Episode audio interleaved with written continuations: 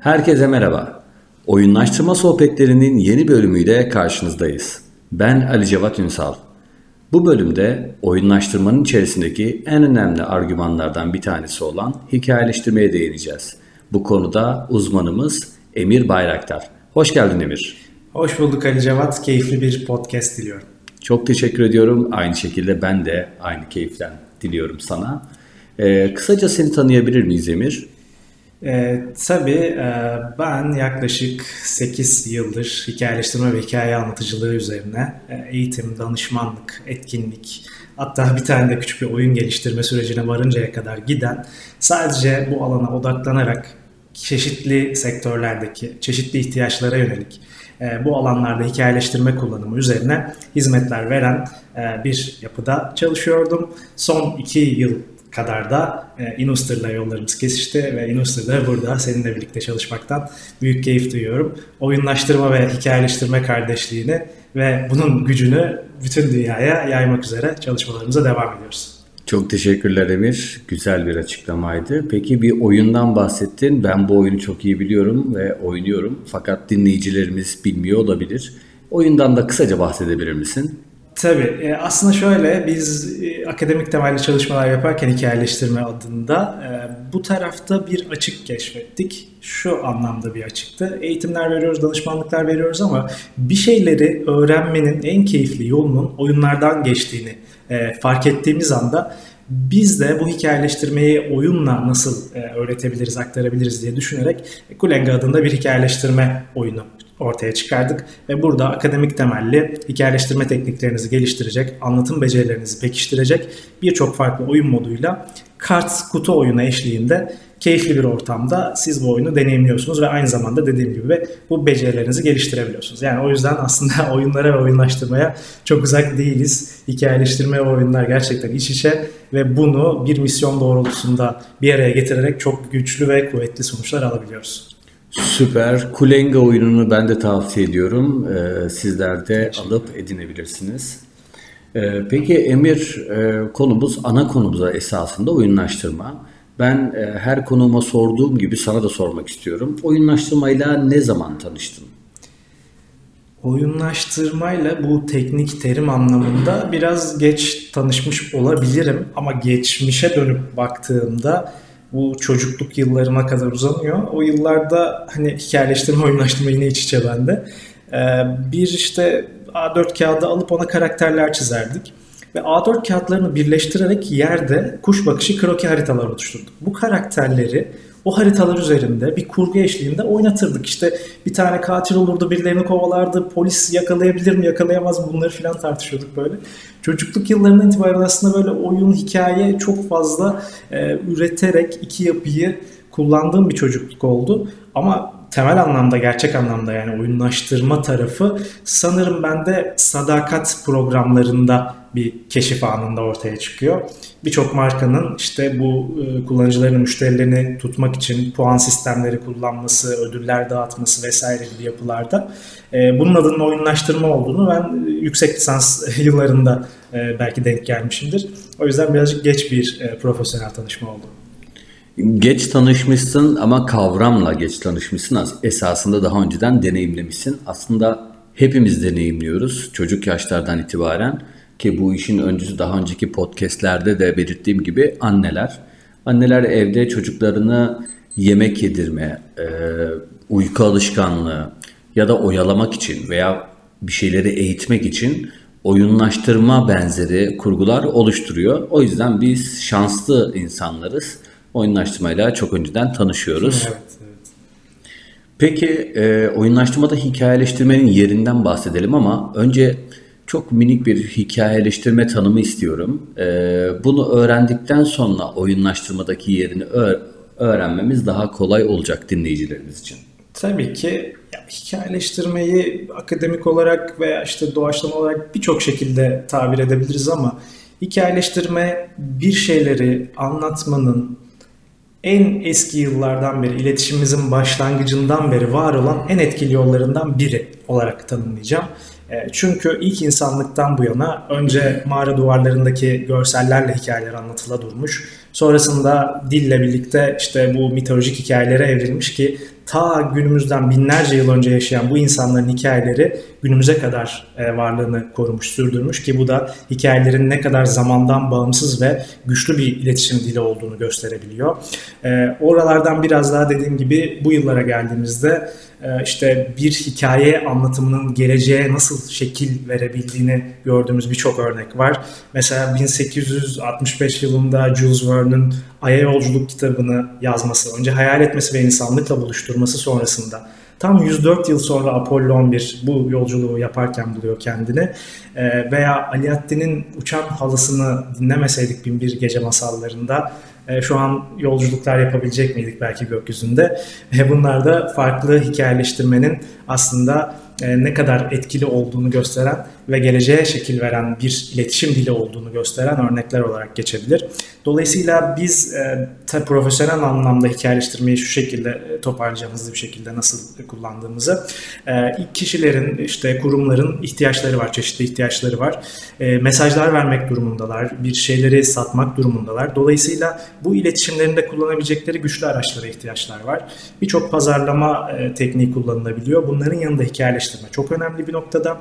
Çünkü anlatmak istediğiniz şeyi ve mes- vermek istediğiniz mesajı doğrudan değil de bir hikayeleştirme eşliğinde bir kahraman ve o kahramanın e, bu süreçte yaşadığı yolculuğu aktararak yaptığınızda o mesajlar, o verdiğiniz işte vermek istediğiniz her şey her neyse karşı tarafa o kadar güzel güçlü bir şekilde geçiyor ki direnç duvarlarına takılmadan bilinçaltına erişebiliyorsunuz. Öbür türlü çünkü karşınızdaki kişi size bir şey satmaya çalışıyor. Ya işte ben cebimden bir para çıkacak, bir hizmet alacağım. Ama bir şey var orada, bir dayatma durumu var. Ama bir hikayeleştirme eşliğinde bu mesajınızı, bu satın alma mesajınızı verdiğinizde o karakter ne hissediyorsa karşı taraftaki de aynısını hissediyor. O ne mesaj alıyorsa o da onu alıyor. Dolayısıyla hikayeleştirme aslında zihnimizde çalışan çok güçlü bir iletişim yazılımıdır diye de farklı bir metaforla kullanabilirim. Teşekkürler bu güzel tanım için. Ee, ben de oyunlaştırma kurguları gerçekleştirirken müşterilerimizin e, belirli ihtiyaçları doğrultusunda e, kurgunun ardında o kurguya uyan, kurumun kültürüne, kitleye e, ve süreçleri, iş akışlarına uyan bir hikaye üzerine ekliyorum ki pek çok zaman beraber yapıyoruz bunu. Burada bence en önemli unsur az önce senin de bahsettiğin gibi o oyunlaştırılmış kurgunun içerisinde bir hikaye yaratmak, hikayede kişilere yani kullanıcılara birer roller tanımak. Kişi o rolü sahiplendiğinde aynı filmlerde, dizilerde olduğu gibi e, hepimiz bir karaktere yakın hissederiz kendimizi. O karakterin gelişimiyle övünüyor esasında. Yani dış dünyada Ali, Ahmet, Ayşe, Selin iken e, o rol içerisindeki karaktere e, bir bağlanıyor ve onu geliştirmeye çalışıyor. Bu sayede biz gerçek iş hedeflerini oyunlaştırırken oyunlaştırmanın o artan ivmesini e, bu sayede göstermiş oluyoruz. E, tabii hikayeleştirme bu kadar basit anlatılacak bir yapı değil. Belki dinleyicilerimiz için e, aşina olmalarını sağlayabilecek birkaç örnek verebilirsin. Var mı böyle e, yerel veya global örnekler? E, tabii tabii ki var. Öncelikle biraz önce oyunlaştırma, hikayeleştirme bağlamına ben de birkaç cümle eklemek isterim. Çok güzel özetledin. E, ben şimdi hikayeleştirme ve oyunlaştırmayı şöyle e, metaforize ediyorum. E, bir oyunlaştırma bir pasta keki. Yani bir şeyler vaat ediyor tadı var, şekeri var, işte doyurucudur, tatmin edebilir. Ama oyunlaştırma, hikayeleştirme eklediğimiz zaman o pastanın içine bir krema geliyor. Pasta kreması ile birlikte o gerçek anlamda bir pasta diye düşünüyorum. Çünkü e, birçok metriği kullanarak ve hedef kitle doğrultusunda, talep doğrultusunda, ihtiyaç doğrultusunda oyunlaştırmayı e, dediğim gibi temel tekniklerle verebilirsiniz. Ama ne zaman ki işin içine hikayeleştirme girer, o zaman tam olarak söylediğin gibi o karakterle birlikte bütünleşen kullanıcı gerçekten bir yolculuğun içerisinde hissediyor kendisini. Ve kayıt dışı kalamıyor. Yani benim oradaki karakterim işte e, can kaybettiğinde ya da coin kazanamadığında benim canım sıkılabiliyorsa güçlü bir hikayeleştirme kurgusunda bu beni e, bu işi tamamlayabilmem adına motive eden bir yapıya bürünecek ve dolayısıyla aslında o görevleri e, orada ulaşılmak istenen amacın doğrultusunda beni oraya doğru tetiklerken bulacağım kendimi. Dolayısıyla hikayeleştirilmiş oyunlaştırma kurguları çok çok güçlü bir yapı sağlayabiliyor. Ee, bunun dışında örneklerden bahsetmiştin. Bu tarafta oyunlaştırma merkezli değil ama büyük markaların doğrudan hikayeleştirmeyi nasıl kullandığına dair birkaç örnek verebileceğim. Hikayeleştirme e, denildiğinde akla gelen ilk marka herhalde hepimiz için Coca-Cola olabilir. Çünkü 10 yıllardır bütün tematik günlerimizde, Ramazanlarda iftar sofralarında, bayramlarda aynı şekilde bayram kahvaltılarında olmasa da öğle yemeklerinde, akşam yemeklerinde belki bir şekilde soframıza geliyor. Ve yılbaşında. Yılbaşı kesinlikle. kesinlikle. Hiçbir günü atlamıyorlar. Dini ve milli bayramlar hepsinde bir şekilde e, sofralarımıza konuk oluyor bu marka. E, ve bunu öyle bir yapıyor ki Coca-Cola 10 yıllardır. E, hedef kitlesini çok iyi tanıyarak yapıyor ki hikayeleştirmede çok kilit bir noktadır hedef kitleyi iyi analiz etmek. Çünkü her hikaye herkese anlatılmayabilir anlatılır ama etkisi istenen etki olmayabilir diye de düzeltebilirim. Çünkü e, çok farklı kültürlerde çok farklı insan yapıları var. Onların örfleri, adetleri, yaşam şekilleri, etkilendikleri dış faktörler hepsi farklılaşabiliyor. Ve Coca-Cola bunca sene bize her bölgeye farklı reklam stratejisiyle, farklı hikaye anlatarak yaptığı için bu işi çok başarılı oluyor. Bir tane buna çok güzel örnek bir reklam filmi var. Ee, Coca-Cola'nın yine bir e, bayram ya da Ramazan tarafında böyle iftar sofrası olur. Evet iftar sofrasında bir reklam filmi var. Karadeniz bölgesinde geçiyor olay. Arka planda zaten duyulara oynamak çok önemlidir hikayeleştirmelerde, hikayelerde. Arka planda tabii ki bir riv riv kemençe sesi. Karadeniz bölgesine özel bir kere 5 duyudan ses duyusunu aldı. Ön plandaki hikaye kurgusu da şu şekilde işliyor. İki tane Karadenizli kardeş işte birbirlerine küsmüşler. Aslında amca çocuğu, kardeş değil, kuzenler bunlar. Ee, ve işte dargınlık var, ailelere yayılıyor vesaire. Hikaye bu şekilde ilerliyor. O anda e, evin birleştirici gücü, evin annesi diyor ki git işte amcangillere söyle akşam kara lahana yapacağım. Bize bekliyorum iftar. Git bilmem dayılarına söyle işte akşama hamsili pilav yapacağım. Bakın yine Karadeniz bölgesinden ögeler gelmeye başladı. Bu da tat duyusunu oynuyor şu an Karadeniz insanının. Git bilmem kime söyle işte Karadeniz bölgesinde ne varsa işte hamsili pilav, mısır ekmeği şu bu bunları yapacağım diyor. Ve iftarda işte ve Ramazan'da o sofrada küslük olmaz diyerek bu teklifi reddetmeyen işte bütün akraba o sofrada bir araya gelir. Arka planda neşeli bir müzik. Sonra pek şatta da Coca-Cola işte mutluluğu yakala, mutluluğun daim olsun gibi o meşhur jenerik e, mesajını verir. Şimdi Coca-Cola e, yapısı gereği zaten hani çok faydalı bir içecek olmadığından dolayı ben şöyle iyiyim böyle iyiyim diyemeyeceği için bizi birleştiren bir hikaye anlatmak durumunda.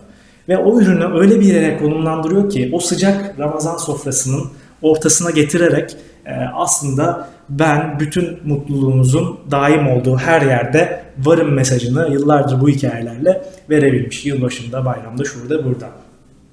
Bir diğer örnek Yumoş ayıcı meşhurdur. E, Yumoş'un kokusu belki şu an burnumuza gelmiştir.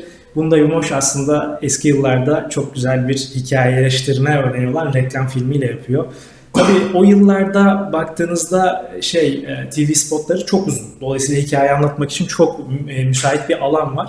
Şimdi iyice kısaldı ve e, maliyetleri arttığı için çok hikayeli reklamlar izleyemiyoruz belki. Ama Yumoş o yıllarda şöyle bir şey yapıyor. İki tane işte kız kardeş, biri ablası daha büyük yaşta. Böyle bir klasik çocukluklarını geçirirken bir gün eve Yumoş'un eşantiyon olan Yumoş ayıcığı geliyor. Şimdi iki tane kız kardeş tabii bir tane geldiği için kim alacak bu ayıcığı hikayesi var. İşte e, kavga ediyorlar, e, ağlıyorlar, zırlıyorlar. Bir gün birinde kalıyor, bir gün birinde kalıyor. İşin içinden çıkamıyor baba. Diyor ki e, bugün elimde bir misket var. Bir tane misket alıyor eline.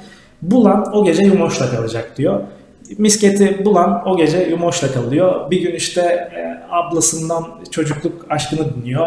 Bir gün diğer kardeşinden işte e, ilkokuldaki İngilizce dersinde neler yaşadığının hikayesini anlatıyor ona. Böyle yıllar gelip geçiyor. Sonra e, ayrılma zamanı geliyor. Abla işte okumak için, üniversite için şehir dışına gidecek. E, ortada hala tek bir Yumoş var. Orada duygusal bir sahneyle birlikte Yumoş'u işte kız kardeşine hediye olarak bırakıyor ve ablayı bir terk ediyor. Taksiye bindiğinde flarını kokluyor. Bir yumoş kokusu. Yine burada beş duyu önemli. Böyle ara ara küçük tüyolar veriyorum ama beş duyuya dokunmak mesela hikayeleştirmede çok kritik. İşte duyguya dokunmak yine keza çok kritik.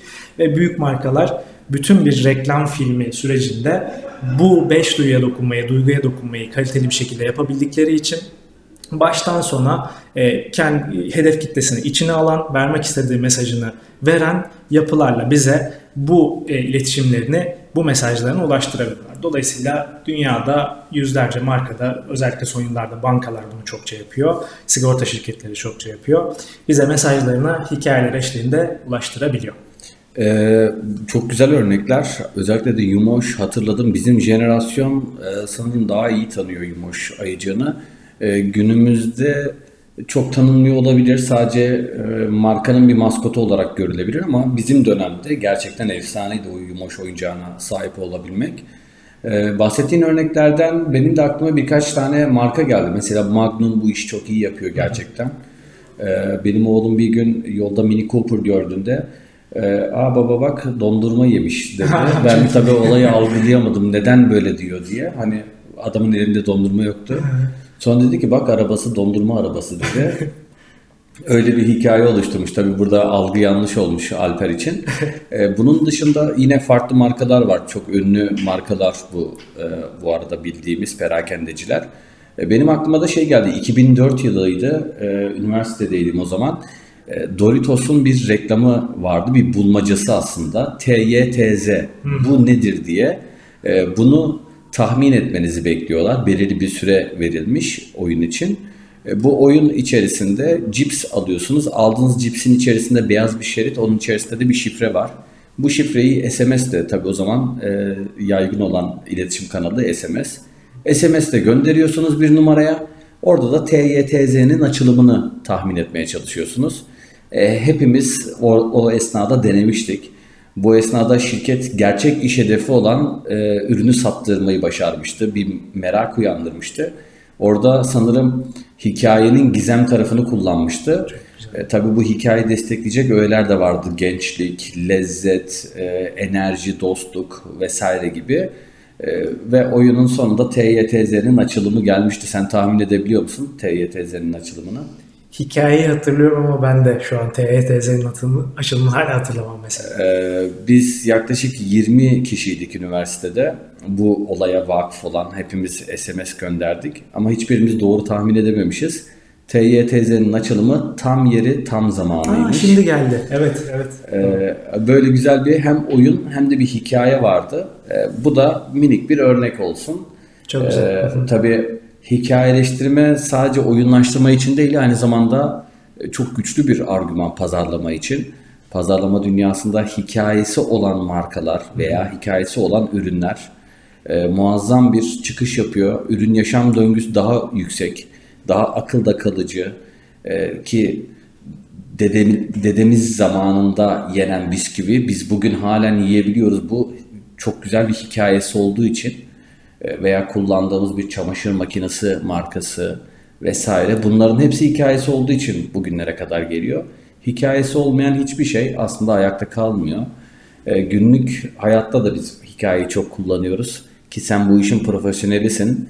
E, biz amatörleri olsak da günlük hayatımızda hikayeleştirmeyi olabildiğince kullanıyoruz. Bu da oldukça önemli bir yapı olduğunu gösteriyor. Ee, çok değerli bir sohbetti. Son kapanışta bir şeyler eklemek ister misin? Ee, teşekkürler Cevat. Şuna ekleyebilirim. Biraz önce dedin ya işte hikayesi olan şirketler ve markalar bir şekilde varlıklarını daha güçlü bir şekilde sürdürebiliyorlar. Buna kesinlikle katılıyorum ve şu an günümüzdeki teknoloji insanları bir noktada yanıltıyor bu kadar teknolojik, bu kadar trendlerin hızlıca değiştiği bir dünyada işte yapay zekalar, şunlar bunlar vesaire bu kadar teknolojinin içerisinde hikayeler nasıl varlığını sürdürecek gibi bir algıları var. Yanlış bir algı bu. Biz e, şunu diyoruz. E, şimdi günümüzde o kadar çok mesaja maruz kalıyoruz ki sonuçta varlığınızı sürdürebilmek için bir iletişim yapmak zorundasınız ve o mesajları göndermek zorundasınız. O mesajı gönderdiğinizde karşı tarafın e, zihin duvarlarına takılmadan e, bunu etkili bir şekilde onların duygularına dokunarak yapmanın en yegane yolu bir kere hikayeleştirmeler. Biz ne kadar high tech dediğimiz yüksek teknoloji çağından geçiyor olsak da high touch dediğimiz insani dokunuş, insanların hala duygularına dokunabilen, işte kalp metafor yapıyoruz, kalplerine dokunabilen diyoruz ama işte beynimizdeki aslında duygusal loblarımıza dokunabilen iletişimlerden bahsediyoruz. Bunları yapabilen işler ve markalar başarılı olabiliyor. Apple o hikayesini anlattığı için başarılı oluyor. Coca-Cola o masalara o hikayeleri getirdiği için başarılı olabiliyor. Dolayısıyla teknolojiden bağımsız, teknoloji ne kadar gelişirse gelişsin, hikayeler ve hikayeleştirme bizim her zaman hayatımızda oldular ve olmaya da devam edecekler. Dolayısıyla hikayesiz bir hayat çok fazla mümkün değil. E, bu alanda herkesin bir şekilde e, yatırım yapmasını ve işte eğitimlerle, onlarla bunlarla okuyarak kendilerini geliştirmelerini ve başta bireysel hikayelerini sonra varsa marka ve ürünlerin hikayelerini yazma yolunda ilerlemelerini şiddetle tavsiye ediyorum. E, şiddetsiz tavsiye etmeni rica ediyorum öncelikle. Şaka bir yana e, konu muazzam, çok derin bir konu. Hikayeleştirme e, basit bir bir varmış bir yokmuş değil. E, benim de aklıma şey geldi. Ben de uzun yıllar hikayeleştirmeyi e, oyunlaştırma ötürü veya çocuklarından ötürü e, kullanıyorum. E, aklıma şu geldi. Hani sen demiştin ya e, hikayeyi anlatacağınız kişiye göre anlatmanız veya ona göre uyarlamanız gerekiyor. Şöyle bir anekdot var. Muhakkak sen de biliyorsundur. E, Kırmızı Başlıklı Kız çok efsanevi bir e, masal. Hepimiz biliriz bu masalı. Ama çok net e, şu an yani 40 kişiye sorsanız muhakkak ki 20 farklı kırmızı başlıklı kız hikayesi duyacaksınız veya Pinokyo o keza. Bunu lütfen deneyin e, sizler. E, ben bu hikayenin şöyle bir özelliği olduğunu öğrenmiştim bir ünlü e, storyteller'dan, hikayeleştirmeciden. E, dünya çapında tespit edilebilen 740'ın üzerinde farklı kırmızı başlıklı kız hikayesi var. Tabii bu e, gidilen yere göre işte yaşanılan e, yer, oradaki kültür, inançlar vesaire gibi birçok etmen e, sayesinde değişiyor. Bizim bölgemizde kurt iken işte e, Kuzey Sibirya tarafında bu kurt e, farklı bir hayvana e, evriliyor. E, Alaska tarafında bambaşka bir hikaye anlatılıyor. Latin Amerika'da bambaşka çünkü kurtu bilmeyen ülkeler var. E, onların ülkesinden bir anekdot olması gerekiyor. Daha Orta Doğu'da e, kırmızı başlık yerine kırmızı fular, kırmızı poşu gibi e, enstantaneler ekleniyor. E, birkaç ülkede renk değişmiş, kırmızı çok sevilen bir renk olmadığı için eflatun ve mor e, kullanılmış. E, Birçok yerde biz ormancı olarak biliyoruz ama bazı yerlerde ormancı yerine asker gelmiş çünkü orada askeri yönetim varmış gibi pek çok yerde aslında kırmızı başlı kız yani bu basit bir örnek. Bu hikayeyi bile biz farklı yerlerde farklı şekilde duyabiliyoruz. Buradan da şu, şuna dönüyorum.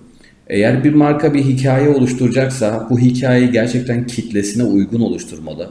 Eğer marka globalse glokal diye tabir edilen bir yapı var. Yani globalde var olan ama her gittiği lokalde oralıymış gibi davranan mesela Coca-Cola gibi. Coca-Cola nasıl Amerika'da e, Şükran Günü'nün vazgeçilmez lezzetiyken e, Türkiye'de e, Ramazan sofralarının vazgeçilmezi. Aynı o şekilde oraya göre yerelleşmeli o hikaye. Dolayısıyla bir marka hikaye anlatıyorsa e, bunu göz ardı etmemeli. Aksi takdirde e, Türkiye'de domuzcuk kumbarası vermeye çalışan bankanın o hikayesine dönüyor iş. Burada o olmuyor. E, yerelleşmesi, o hikayenin de belirli parametrelerde yerelleşmesi gerekiyor diye düşünüyorum. Senin var mı buna bir eklemen? Çok güzel özetledin. Birebir aynı örnekleri de verebilirdim seninle. Kesinlikle verdiğiniz mesaj, anlattığınız hikaye kitlenize uygun mu? Buna bakmak başta ki hikayeleştirme danışmanlıklarında zaten yola çıktığımız nokta bu. Bir karakter yaratırken o karakterin içerisine yüklediğiniz özellikler bile o topluluğun sempatisini çekecek, empatisini toplayacak özellikler olmalı ki bütünleşik bir şekilde o karakterle bağ kurup orada almak istediği mesaj neyse onu alırken bulsun kendini e, kullanıcı, bunu deneyimleyen kişi her kimse. E, çok güzel bir noktayla da aslında e, güzel bir mesajla özetlemiş oldum. Ee, son bir sorum daha olacak ama o sorunun öncesinde bir e, dinleyicilerimize bir soru sormak istiyorum. Bu herkesin merak ettiği bir sorudur muhtemelen. Günlük hayatımızda aklımıza gelmeyebilir ama e, hepimizin bildiği bir hayvan var. E, az önce kurttan örnek verirken o geldi aklıma. Ejderha. Ejderha çok ilginç bir hayvan. Dünya üzerinde gören olmamış. Yani en azından şu an bilimsel olarak görüldüğünü bilmiyoruz.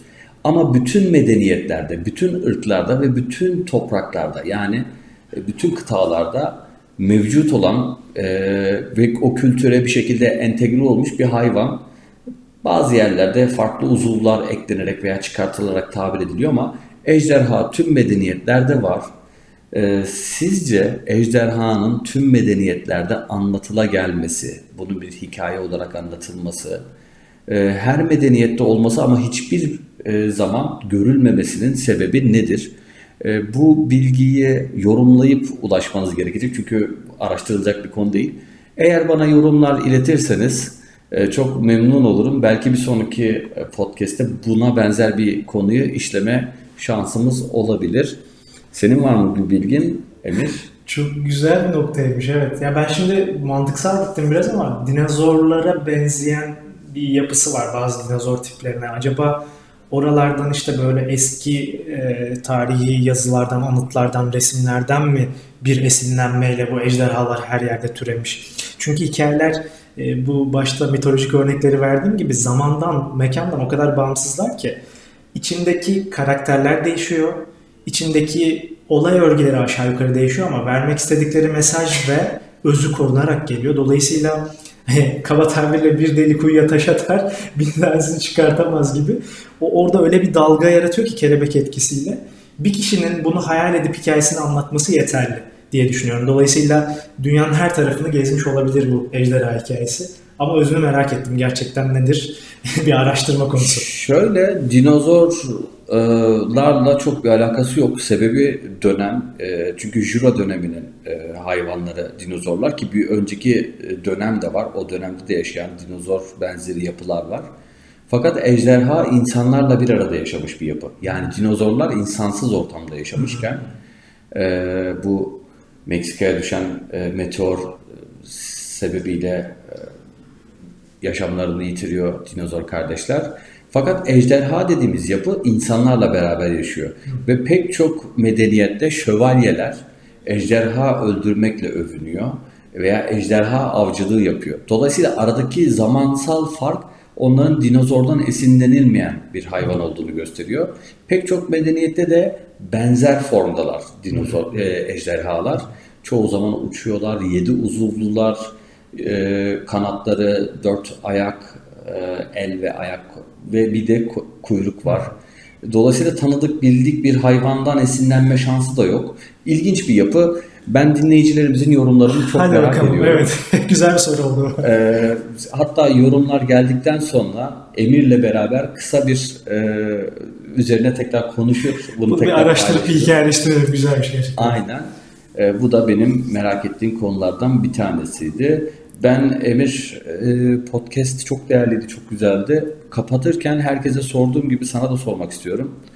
E, en sevdiğin oyun hangisi? Bu arada Kulenga hariç. Tamam. Kulenga'nın yaratıcısı olduğun için. Tamam. Biraz bu oyun kavramı dijitalde evrildi benim için. O yüzden The Last of Us diyeceğim. Bu iki oyunda benim için büyüleyici bir hikaye kurgusu.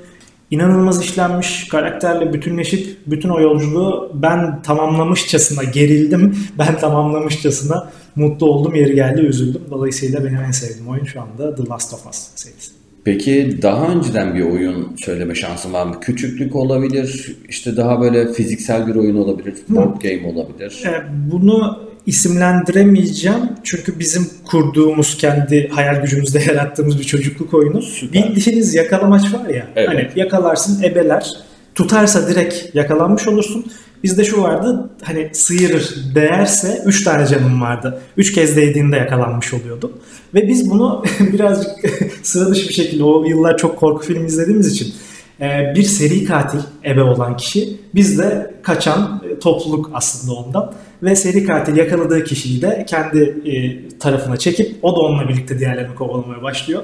Böyle küçük yakalamaca oyunlaştırma mı dersin, hikayeleştirme mi dersin serpiştirerek yaptığımız bir oyundu ve deliler gibi bütün mahalleyi koşarak bu şekilde oynadığım oyundu. Onu hala unutamam çok severek yaptığımız bir aktivite. Mükemmel. Özlediğimiz enerjik oyunlar, hareketli sokaklarda oynadığımız evet, evet. oyunlar. Evet, güzel geliştirmeler olmuş. Ben çok teşekkür ediyorum Emir. Çok değerli bir sohbetti. Konu konuyu açtı aslında. Ee, güzel de oldu. Dinleyicilerimize de pas attık. Onlardan da geri dönüş bekliyoruz. Soruyu cevaplamalarını bekliyoruz. En azından yorumlamalarını. Ee, devamında farklı şekillerde yaparız. Ee, ben çok memnun oldum Emir. Çok Ben teşekkür teşekkür- ederim. Çok teşekkürler Ali Cevat. Ee, çok keyifli oldu benim için de. Yani saatlerce konuşabileceğimiz iki konu zaten ama e, podcast'in ortalama bir süresinde kalmak durumundayız. Kesinlikle. Başka bir podcast'te belki tekrar bir araya geliriz. Ağzına sağlık. Davet için teşekkürler. Ben teşekkür ediyorum. Dinleyicilerimizi de fazla yormamak adına fazla uzatmadık. Ee, muhakkak ki bir yolculuk esnasında dinlenebilecek formda olacak. Ee, çok teşekkür ediyorum. Ben kapanışı yapıyorum. Ee, değerli dinleyenler, bu bölümde hikayeleştirme ve oyunlaştırma arasındaki bağlantıyı inceledik. Güzel de bir soru çıktı ortaya. Bu soruyu da cevaplamanızı rica edeceğim. Bir sonraki bölümde farklı bir konuyla e, yeniden buluşmak üzere. Kendinize çok iyi bakın, mutlu günler diliyorum.